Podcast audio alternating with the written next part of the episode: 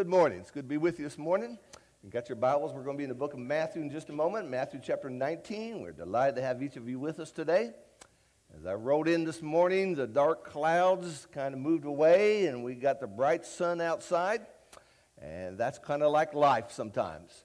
Sometimes you wake up in the morning, and it seems like life sends you a lot of clouds, a lot of darkness, and you sometimes wonder about things, but then you get that Bible open, you go to your knees in prayer, you come to the house of God, and it seems like things clear up and you see things so much better. Before we get going this morning, on the front page of our bulletin, I want you to take notice that Jason has now recorded our 200th video on building blocks.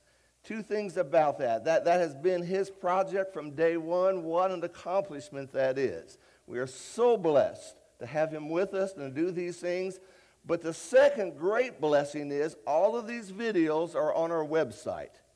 And so I've got this guy at work, and he doesn't know if there's a God or there's an alien. Hey, let's watch some videos. Go to the website, there it is. I got a friend, he's all messed up about grace. Let's go pull that one out. So it's like a whole bunch of library books that you have right on our website. let's be using that. It's a powerful tool to have. Now, if you turn your bulletin to the inside, we're going to start talking about some things this morning. Alistair Begg is a Scottish preacher. He now lives in Cleveland, Ohio. He is well known for his writings and well known for his podcasts, and I like him because of his accent, that Scottish accent.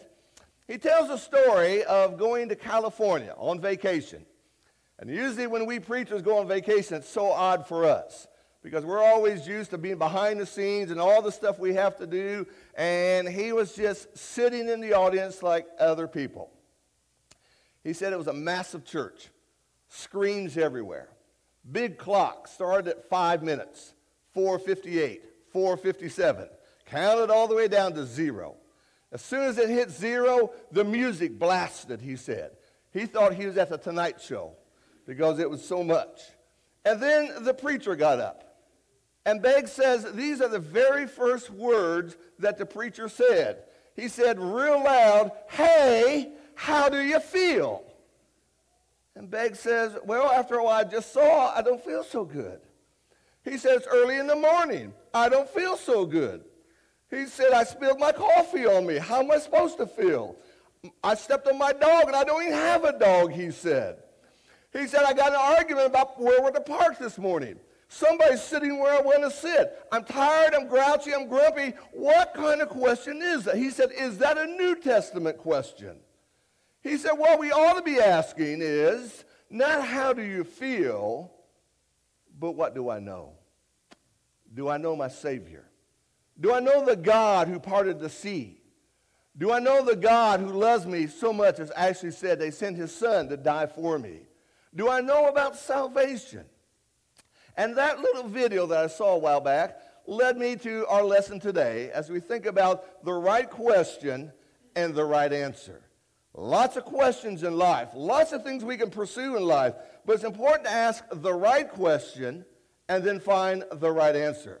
So if you got your Bible, let's go over to the book of Matthew, Matthew chapter 19, and we find a rich young ruler that comes to Jesus with a question. It begins in Matthew 19, and in verse 16. Matthew 19, verse 16.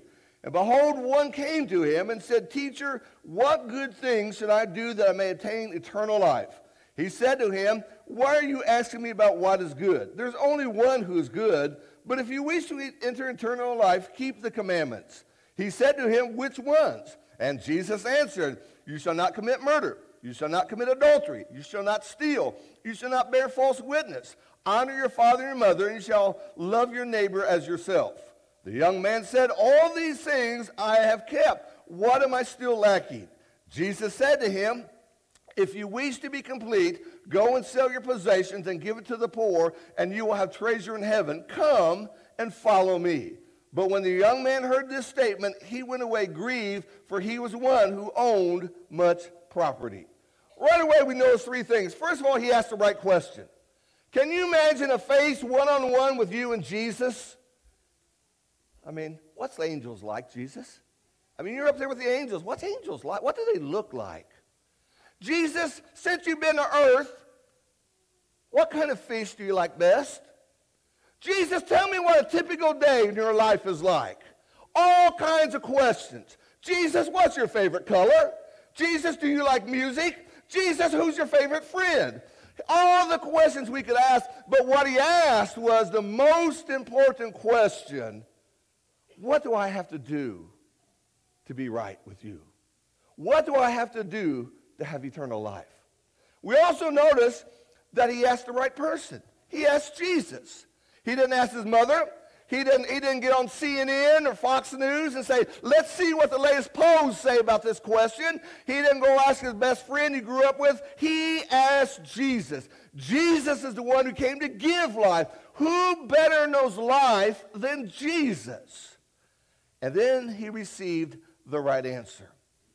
Jesus knew he had another God in his heart, and it wasn't Jehovah. His God was wealth, his God was stuff. And so Jesus tells him to sell all that he had. That was the right answer, and to follow me. What's interesting is that when you read Mark's account of this, Mark chapter 10, Mark tells us he ran to Jesus and he bows down before Jesus. But when he hears this answer, it wasn't the answer he wanted to hear, and he walked away. Mark says his face fell. That's a weird phrase, isn't it? Man, your face fell. What that means is I was so excited, I was so happy. I'm with Jesus, and he's going to tell me what I need to do. And when he tells them, that's not the answer I want. I don't want to do that. And so he goes away sad. This morning, what we want to do, we want to spend a very simple lesson with you and talk about what I believe is the most important question in your life. More important than who you marry, more important how to live longer, how to retire well, how to put health in your dog. I think the most important question is what must I do to be saved? Three times that thought is found in the book of Acts. In Acts chapter 2, brethren, what must we do? was asked. Saul of Tarsus was told this in Acts chapter 9. Arise, enter the city, and it shall be told you what you must do. Then in Acts chapter 16, when we think about the jailer in Philippi, Sirs, what must I do to be saved? And this morning, what we want to do is we want to look at these four simple questions. What do you have to know to be saved? What do you have to believe to be saved? What do you have to do to be saved? And then what do you have to keep doing to stay saved? Simple questions. But questions I think we all ought to be able to answer. We need to know the, the right answer to these questions. So let's begin with question number one What must I know? And the obvious answer is well, you got to know the Bible. But the Bible's an old, old book. And the Bible's a very big book. In fact, there's over 783,000 words in the Bible. There's over 2,500 names in the Bible. There's over 1,200 specific places in the Bible. And then there's all this stuff, all these concepts. And every one of these could be a whole sermon. As we think about some of the heavy doctrines in the Bible, we talk about predestination or the Trinity or sanctification, and you look at that and you say, you know what? I never went to college. I can't do this. Or I went to college and I'm done with college. I don't want to go back. This is too hard for me. What do I have to know to be saved? It's interesting in Mark chapter 5, if you turn over there and look down at verse 19, that when there was a demon possessed man that Jesus cast the demons out, he wanted to follow Jesus. And all Jesus told him to do was go home to your people and report to them what things the Lord has done for you. I doubt that man understood all those concepts we just had on there. I doubt he understood all those words, all those places, all those names, but he knew just enough to know. In the book of Matthew, in chapter 28, as Jesus talked about discipleship, go therefore make disciples of all nations, baptizing them in the name of the Father, Son, and the Holy Spirit, teaching them to observe all that I commanded you. That follows discipleship. That follows the idea of being baptized. So there's some things that come with this. In Acts chapter 2, he says, Those who received his word were baptized that day, and they were added about 3,000 souls. They were continually devoting themselves to the apostles' teaching. You'll get these things, but right away, what must I know? You must know the truth about yourself. And the truth is, you have sinned. That's where we must begin. And so let's talk about the concept of sin. Sin is breaking the law of God. We know what breaking the law is. You're driving down the road, speed limit says 55. You look at your speedometer, you're going 75. Well, you're breaking the law, aren't you? You go into a store, now none of you folks do this, but you go into a store and you see something and you look this way and this way to see if there's any cameras and you put it in your pocket. That's called shoplifting. That's against the law. We know what it is to break the law. Breaking the law with God means God has said things and we simply didn't do that. 1 John 3, verse 4.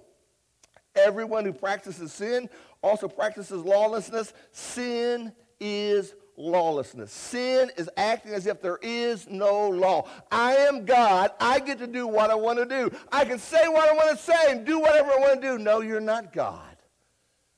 And so, what I need to know, first and foremost, is that I have sinned in the eyes of God.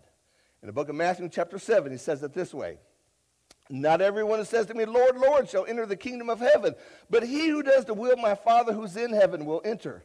Many will say to me on that day, Lord, Lord, did we not prophesy in your name, and your name cast out demons, and your name perform many miracles? And then I'll declare to them, I never knew you. Depart from me, you who practice lawlessness. These were religious people. These were good people. But what Jesus is saying is, if you don't do what God says, you have sinned. And he tells it this way in the book of Matthew. Sin is a death that you cannot pay back. Matthew chapter 18, he says, For this reason, the kingdom of heaven may be compared to a king who wished to settle accounts with his slaves. When he began to settle them, there was one slave who owed them 10,000 talents was brought to him. But since he did not have the means to repay, the Lord commanded him to be sold along with his wife and children and all that he had, and repayment be made. So the slave fell to the ground, prostrated himself before him, saying, Have patience with me, I will repay you everything. Jesus here is showing us what sin is like. Take your Bible, if you will, turn with me to Matthew 20, and then we're going to come right back to this slide here. Matthew 20, another story, but it adds dimension to what we're adding here. Matthew chapter 20, verse 1, verse 2. Matthew 20, verse 1, verse 2.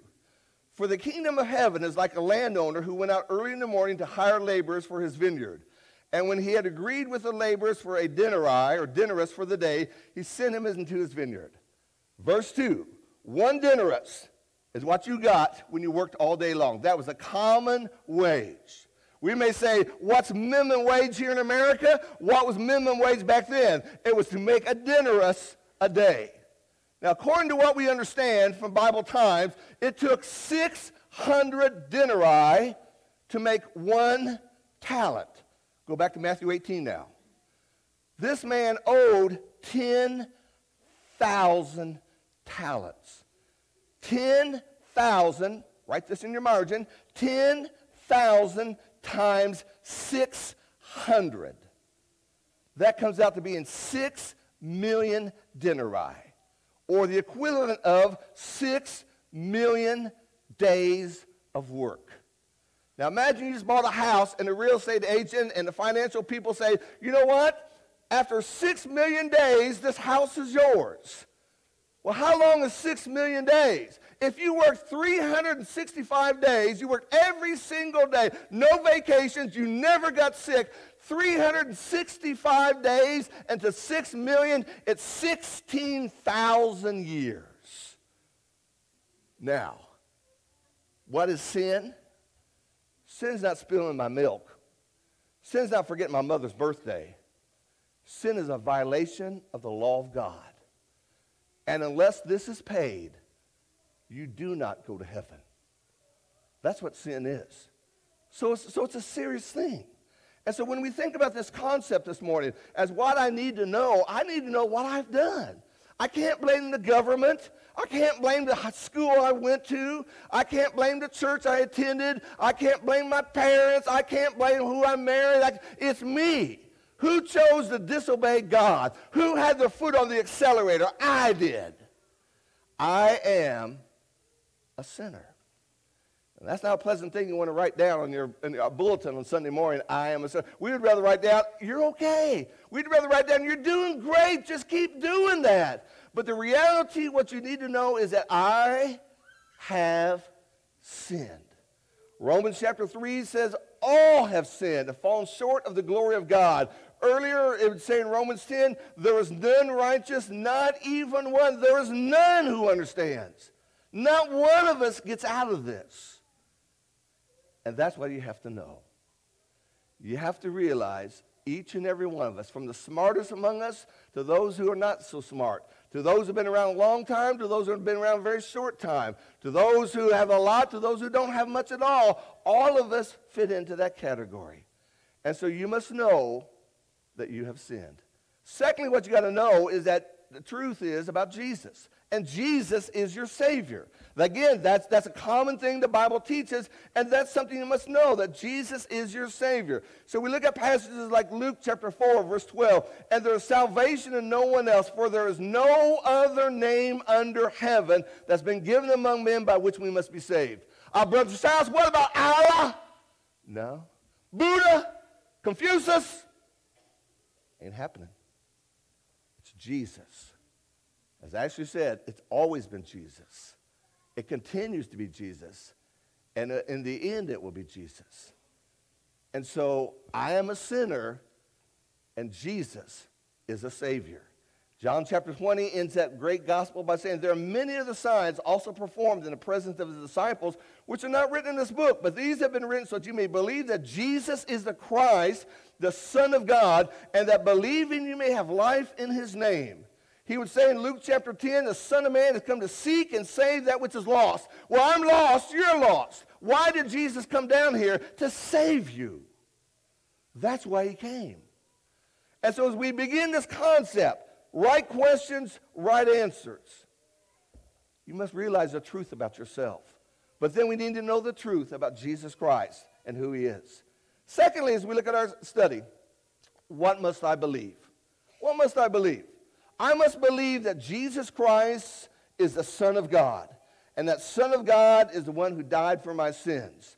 Again, we look at some simple passages in the book of John, chapter 8. Therefore, I say to you that you will die in your sins, for unless you believe that I am He, you will die in your sins. And as actually said in John 3, verse 16, God so loved the world that he gave his only begotten Son, that whosoever believes in him should not perish but have everlasting life. Jesus Christ is that. Now, let me give you a couple verses that's not on the screen here, but turn with me to the book of 1 John, 1 John chapter 2. 1 John chapter 2. And let's look at verse 2. 1 John chapter 2, verse 2. Here the Bible says about Jesus Christ, he says, and he himself is a propitiation for our sins, and not for ours only, but also for the whole world. What's propitiation mean? I dare say you probably haven't used that word in the last three months. Propitiation means satisfaction. You go eat at somebody's house and they stuff you. And they bring out two more pies. I'm satisfied. No more can go in here. I am full. We have this debt. It's going to take 16 thousand years for you to work to pay this off so you can go to heaven. Jesus paid it. Jesus is a propitiation. Jesus takes care of that. That's that concept of who Jesus Christ is. While you got your Bible back there in that part, go with me to the book of 1 Peter, if you will. 1 Peter chapter 1, look at verse 19. 1 Peter 1, verse 19 it says that we have been redeemed with precious blood as the blood of a lamb unblemished. The idea again that the blood of Jesus is going to walk every single one. Since all of us have sinned, we all need the same thing, and that's Jesus Christ. And when we talk about this question, what must I do to believe to be saved? The idea is faith is an action word. Hebrews chapter 11. By faith, Noah built the ark. By faith, Abraham traveled. By faith, Joshua walked around the, the walls of Jericho. Faith does something. So for me to say, I believe in Jesus, means I'm going to do something. It's going to change my life. It's going to redeem me. Question number three, we're going to look at real quickly. What must I do? And what's interesting is when we started this sermon back here at Acts, we looked at all these questions. What must I do? They all understood that they had to do something. It's not all in God's department. God's not the one who sinned. I sinned. You sinned. So there's something that you have to do. Let's go through and notice how these questions were answered. When we think about what must I do to be saved, Acts chapter 2, notice what Peter said. Peter said to them, Repent, which means turn, change your direction, and each of you be baptized in the name of Jesus Christ for the forgiveness of your sins, and you'll receive the gift of the Holy Spirit. Repent and be baptized.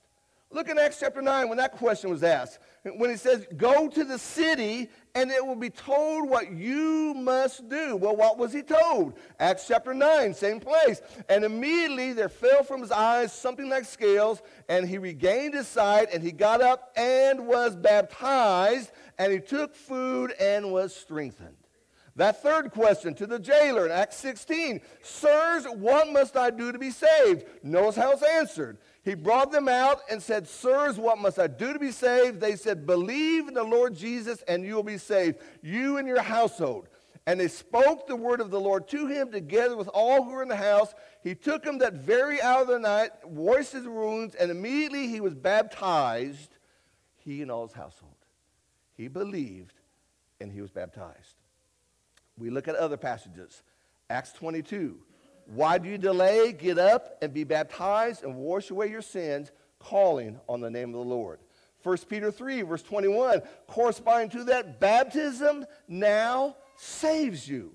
Not the removal of dirt of the flesh, but an appeal to God for a good conscience through the resurrection of Jesus Christ. And then in Revelation 1, verse 5, from Jesus Christ, the faithful witness, the firstborn of the dead, and the ruler of the kings of the earth, to him who loves us and washed us or released us from our sins by his blood. What do I have to do? I got to believe in Jesus. I have to repent, and I have to be baptized. Well, Brother Shouse, I'm not going to do that baptism stuff. Well, then you're not going to go to heaven, are you? I'm not going to do that repentance stuff. Well, then you're not going to go to heaven, are you? This is how serious this is. We're looking for the right answers to the right questions. What must I do? And then finally, very simply, what must I keep doing? Because if you take off your, that foot off the accelerator going to heaven, you're not going to make it. And so what you must do is you must go grow in grace and knowledge of the Lord. And again, notice this concept we see in the New Testament this idea of a changed life, a different life, a better life. Romans chapter 6, verse 4, it says, Therefore we've been buried with him through baptism into death. There's baptism again. So that as Christ was raised from the dead through the glory of the Father, we too might walk in the newness of life. It's not a matter of just getting baptized and going back to my own life. I've changed, I've rewired my thinking. I might drop some habits. I might drop some friends. I might drop some addictions. I've changed who I am. I am different because of Jesus. Now take your Bible and turn with me to Colossians chapter 3. A little lengthy here, but let's read this. Colossians chapter 3.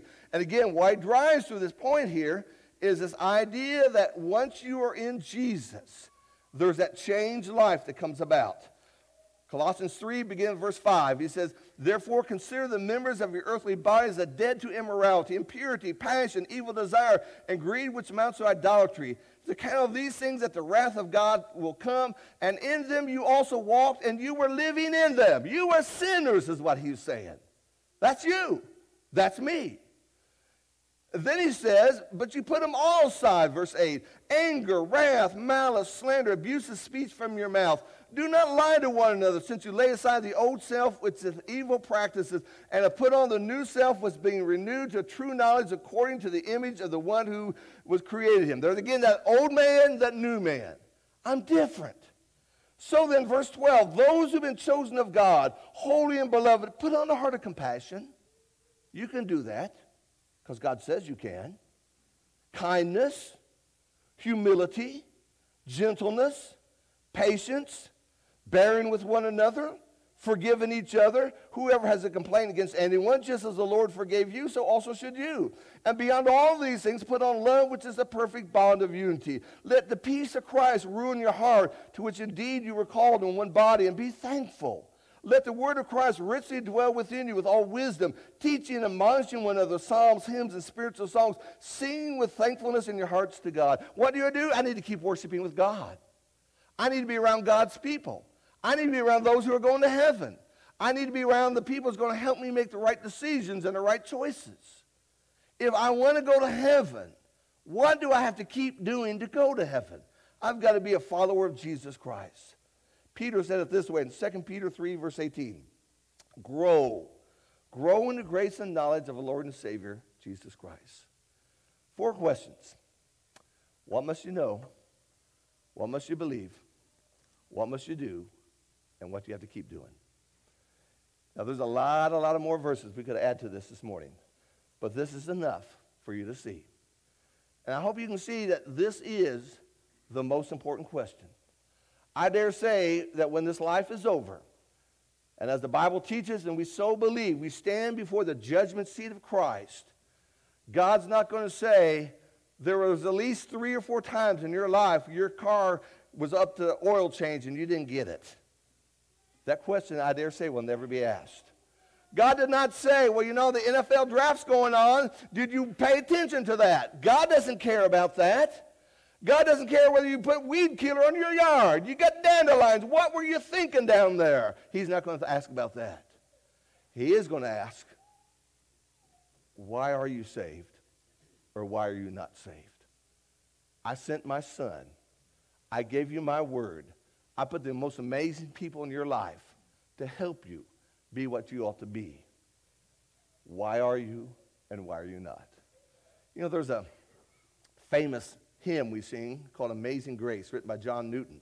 And before John Newton died, that song was already famous. And he was interviewed over and over about that song, Amazing Grace, how sweet the sound.